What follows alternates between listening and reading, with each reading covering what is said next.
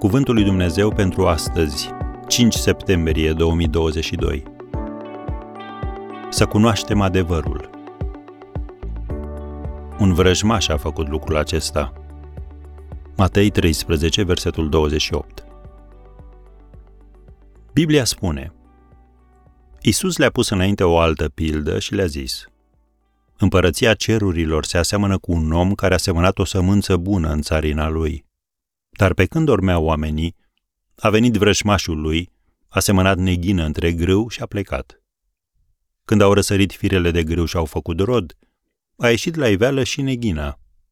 Robii stăpânului casei au venit și au zis, Doamne, n-ai semănat sămânță bună în țarina ta? De unde are dar neghină? El le-a răspuns, un vrășmaș a făcut lucrul acesta. Și robii au zis, Vrei deci să mergem să o smulgem? Nu, le-a zis el, ca nu cumva smulgând neghina să smulgeți și grâul împreună cu ea. Lăsați-le să crească amândouă împreună până la seceriș. Și la vremea secerișului voi spune secerătorilor, smulgeți întâi neghina și legați-o în snopi ca să o ardem, iar grâul strângeți-l în grânarul meu. Am încheiat citatul din Matei 13, de la 24 la 30. Găsim cel puțin două învățături importante în această pildă. Întâi, trebuie să cunoaștem cuvântul lui Dumnezeu atât de bine încât păcatul, oricât de convingător ar fi prezentat, să nu ne poată abate de pe cale. Apostolul Pavel a avertizat liderii bisericii din Efes că se vor scula din mijlocul vostru oameni care vor învăța lucruri stricăcioase, ca să tragă pe ucenici de partea lor. De aceea vegheați. Am citit din Faptele Apostolilor 20, versetele 30 și 31. Și a doua învățătură importantă, trebuie să fim treji și să veghem din punct de vedere spiritual. Dacă revenim la pilda neghinei, putem observa că buruienile n-au apărut imediat după semănat, ci mai târziu.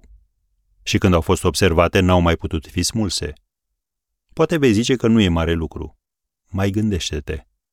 O mică deviere de la traseu poate părea un lucru inofensiv, dar dacă rămâi pe acea traiectorie mai mult timp, spiritual vorbind, vei ajunge mult mai departe de Dumnezeu și îți vei da seama că un vrășmaș a făcut lucrul acesta.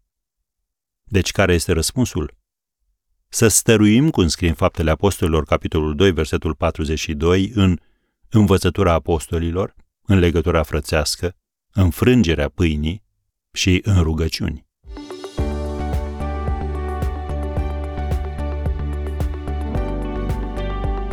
Ați ascultat Cuvântul lui Dumnezeu pentru astăzi, rubrica realizată în colaborare cu Fundația SER România.